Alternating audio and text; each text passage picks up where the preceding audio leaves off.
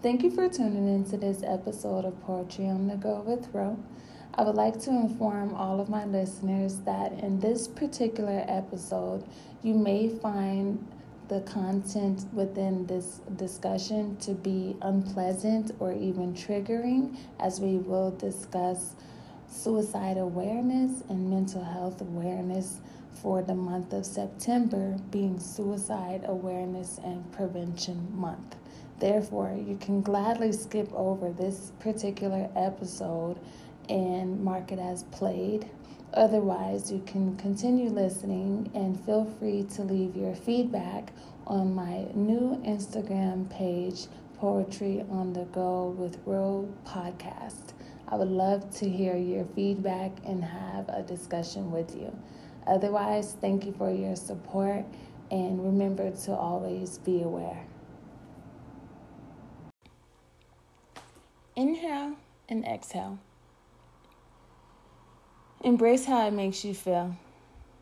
Take it in deeply, blow it out smoothly. Inhale and exhale. You feel as if the room is crowding you, like it's getting smaller and smaller. You feel as if your lungs are frozen and breathing is getting harder and harder. You can't breathe, and you really don't want to. But there is still more life outside of this room and more brightness to see beyond this gloom. Breathe so you can feel what you haven't felt yet the joy, love, and success at its best. Breathe now, and you won't regret it. For with every breath you take, you will gain some grit. You are still loved, and you have yet to live. So just breathe and cherish every breath you give. Unload the bullets and toss the pills away. Choose to inhale and exhale day by day. Life can get hard, and it remains unfair but things will get better while breathing in fresh air. Inhale and exhale. Embrace how it makes you feel. Take it in deeply, blow it out smoothly. Inhale and exhale. Thank you for returning to Poetry on the Go with Ro. This is your girl Rochanda, and on this episode titled Breathe, which is also the name of my poem. I'll be explaining the backstory of this poem and what inspired it. So I will just jump right into it. So I wrote this poem in the spring of 2018. And I wrote this poem because in February of 2018, I had attempted suicide by overdosing on Tylenol. So that experience, that whole entire experience of just the aftermath of overdosing and is what pretty much inspired this poem. Because I remember when I overdosed um, I had to I was hospitalized for about six days, if I'm not mistaken, because my liver was inflamed due to the amount of pills I had swallowed. Um, so, yeah, I had taken them before I went to sleep, and then the next day when I woke up, I felt sick to my stomach. So the my cousin that I was living with at that time, who also raised me. I was living with her since I was seven.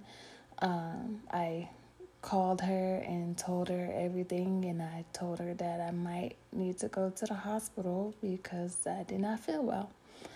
And over time, it just the pain increased. I was just getting in more pain. It was becoming excruciating at that time. So I was just panicking and crying and throwing up and just freaking out completely. And I remember when we were actually in the hospital, um, with me laying in the bed when we first got there, and I was just freaking out. Um, all I remember is my cousin telling me to just breathe. She kept telling me to just breathe, and she was just repeating that for me to breathe. She told me to just look at her, make eye contact with her, and just breathe. So that particular word just kept repeating in my head, and I wanted to uh, figure out how to just kind of put it into words and get it out. So I wrote this poem, and this is what flowed right out of me. So uh, I remember, of course, being in the hospital for uh, attempting suicide. I had to be on suicide watch, which required several different um, security officers watching me of course it was just like one at a time have to sit outside right outside the room and they were like of course uh, changing shifts and relieving each other but it was someone there 24 7 um, majority of the time of me being there. So that was that. And then also i remember the nurses were very kind to me. They're very patient and they were just so kind. I remember one nurse, she would go on walks with me. We had to walk around the hospital, and at one point, I was just kind of panicking and crying hysterically because I was just upset that I even had to be there in that position. Um, and she was just you know, reassuring me and consoling me that everything's gonna be okay. And she was a really kind woman. Um, I remember having some family members come to see me and visit me, and my friend Ajane came to visit me. My mom stayed at the hospital with me the entire time uh, well, majority of the time until I asked her to go home because I just wanted to be by myself. Um, yeah, I remember having that support system from my family and just kind of having them there. Um, it was mostly the family members on my mom's side because on my dad's side, they didn't really know anything about the situation at all until months later when I decided to tell everyone, uh, just so that they could know. But it was quite the experience, that's for sure. Um, something that I, I don't want to experience again, but I'll say at that time, um, it was intense having to be in the hospital for that long. I never had to be in the hospital for that long before.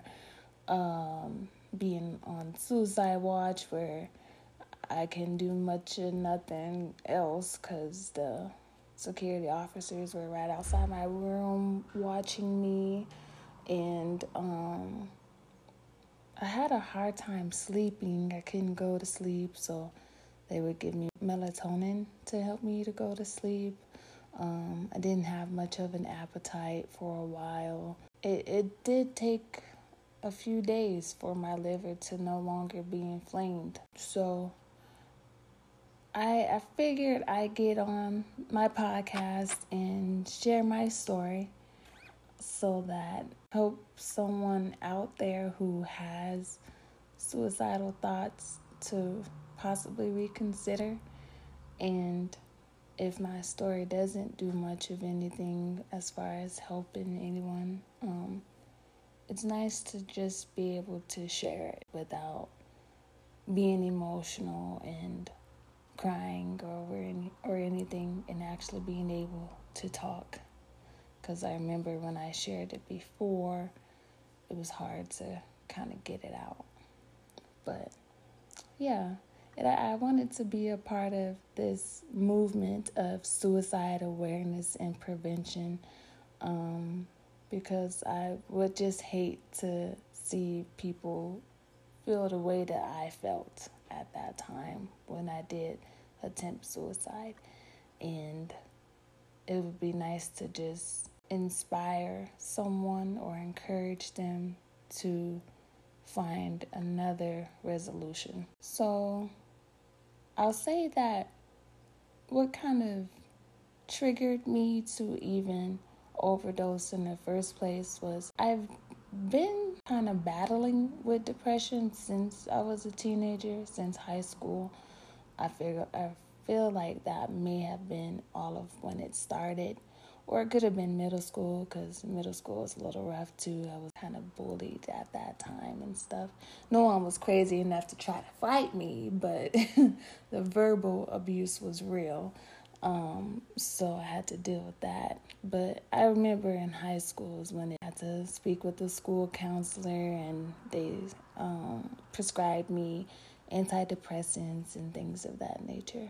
So it's kind of been something that has occurred a part of my life for years now.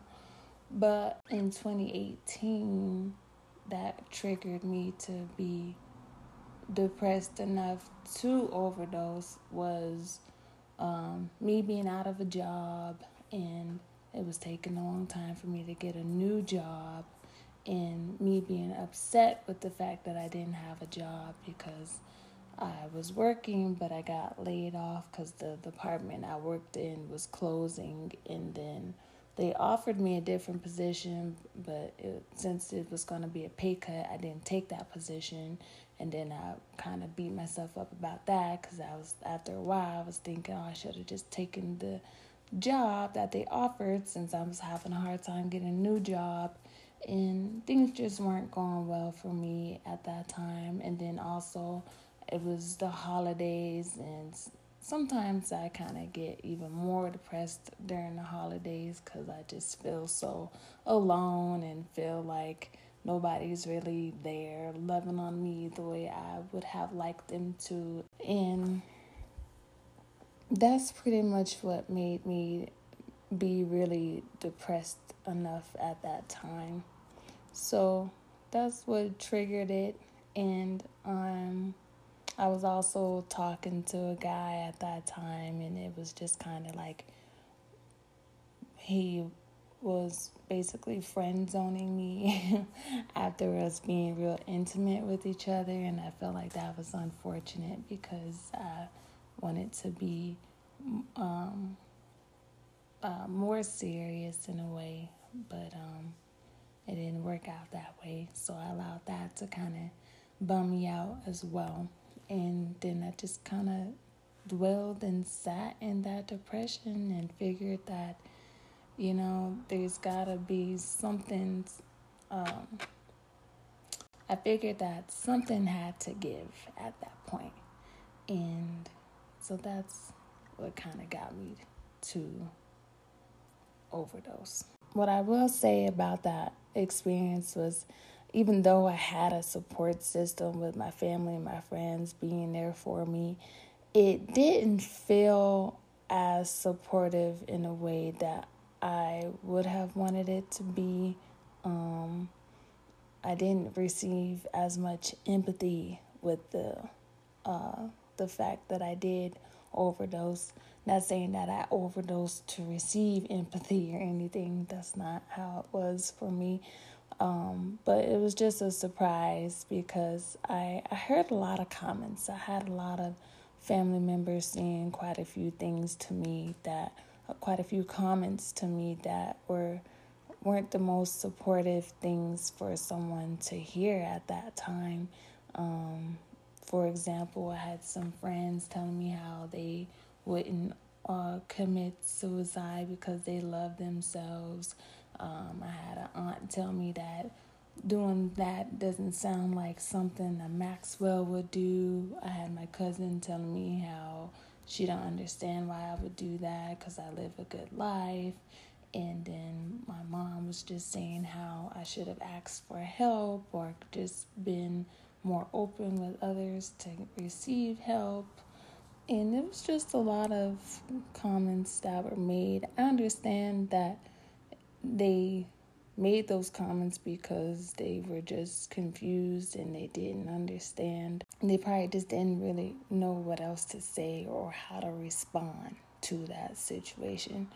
Um, so that kind of made me to not be upset with them and um, holding a grudge or anything because I, I know that they just didn't know any better and they didn't know like how to respond to that because I don't think, for me personally, I don't believe that a lot of people within the black community are even educated on how to uh, address someone who may have a mental illness such as depression or bipolar depression or suicidal thoughts or anything. So I I didn't blame them. Like I I, I know that they were just confused, um, which makes sense because I was confused too. But I I felt like I was doing what was best for myself at that time because it felt like that decision was the better decision. So then I wouldn't have to deal with any more of the um, hardships I was encountering at that time. But I will say that although those comments were made and they hurt my feelings at the time, and I don't hold a grudge on against them or anything, and I don't feel too hurtful about it now. It helped me to realize how how I need to become more educated myself on how to respond to um, people being different than me. and because I don't ever want to make anyone feel terrible for any decision that they've made, even if they were in their lowest point in life. And I wouldn't want them to feel embarrassed or anything like that the way that I did. Um, because I I know how hard it is to be in that predicament when you already feel alone and sad and then you have to deal with the outcome not going the way that you planned it to go in your mind um, and then dealing with the embarrassment and disappointment from uh, from that outcome. Really, I was embarrassed that I overdosed, and I had to sit there and look at everybody looking at me laying in the hospital bed, and it was just embarrassing. I, felt like I I was really upset that the overdose didn't go the way that I imagined it to. So that was that. Moving forward, um, after being released from the hospital, I had to, uh, it was like mandatory for me to speak with a therapist. So I had to go speaking with a therapist regularly. And, um, and I feel like that was something that was a beginning of um was the beginning of a new start for me in helping me to feel better and become more um resilient when I experience hardships again. So that was something that I did for a while, speaking to a therapist and then teaching myself to be more grounded in building a better and closer relationship with God and getting more into attending church and praying more and um, reading more, mostly the Bible, but just reading more um, books that were helping me to be more encouraged to uh, learn how to overcome certain situations, like when things just weren't going my way. I say now, I I am able to I do see more growth and more resilience within myself. Like I'm able to handle hardships without freaking out too much or allowing myself to be depressed too long because I still, you know, do have times and uh, I still do have times of being depressed, but I don't it it doesn't last longer. It doesn't last long now is what I've noticed. And um in the next episode I'll discuss more about how therapy has helped. But with this episode I just wanted to discuss more about um my actual story with the suicide attempt and how things are kind of going for me now. And I will say honestly, like things are better for me now, even though I have times when it I feel a little discouraged during something, but it doesn't last long. Like I, I still kind of manage to get back to having faith and hope that things are gonna get better because they do get better. And I'm not qualified to give any advice like as far as professional advice and professional help because I don't have a special title to my name. I'm not a psychiatrist, I'm not a therapist, I'm not a psychologist, I'm not anything as far as a doctor goes. I don't have a doctorate and I'm not a health coach or anything. So I'm not able to provide professional advice or anything, but learn to get grounded in something that's bigger than yourself because then that kind of helps you to stay encouraged that things are going to get better because they do get better and things that feel so permanent really are not permanent at all and they're just temporary so if you can just keep that in mind that things will get better then it will. And that would be the best advice that I could give. I don't think I'm the best at giving advice, but I feel like, you know, if you don't take anything else from this podcast, just know that things will get better. And um that's for anyone who may be struggling and battling with depression or suicidal thoughts. Um, these hard times don't last forever and they're just temporary, you know. But for family members, um, for people who may have lost loved ones to suicide, I will say that, like, the best thing you can do is become more educated on how to um, address and handle people with care, with more care, that have uh, these mental illnesses such as depression, anxiety, PTSD, or anything like that. Just educate yourself more on how to be supportive and loving towards them. And um, whether you're being a listening ear and just sit there and listen to them or you are good at giving advice and you can give encouraging words to them um, because that's that's what's needed at that time like they need all of the empathy and sympathy that they can receive um, just show love in the best way you can because it'll help but that is my story and the backstory as to why I created this poem, Breathe. I wrote this poem after being back home and just kind of adjusting to life again. It was a hard adjustment because I, I really didn't even want to be back home. I just really had hopes, high hopes of my overdose working out. But like I said before, therapy and prayer helped me to be more encouraged and have more faith again and just kind of be happy with life again. But yeah, that is this poem in a nutshell and my story.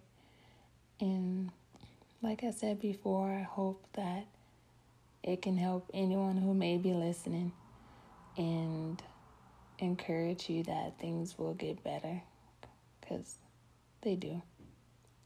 This is another good episode of Poetry on the Go with Ro, titled Breathe. Thank you all for listening. Bye.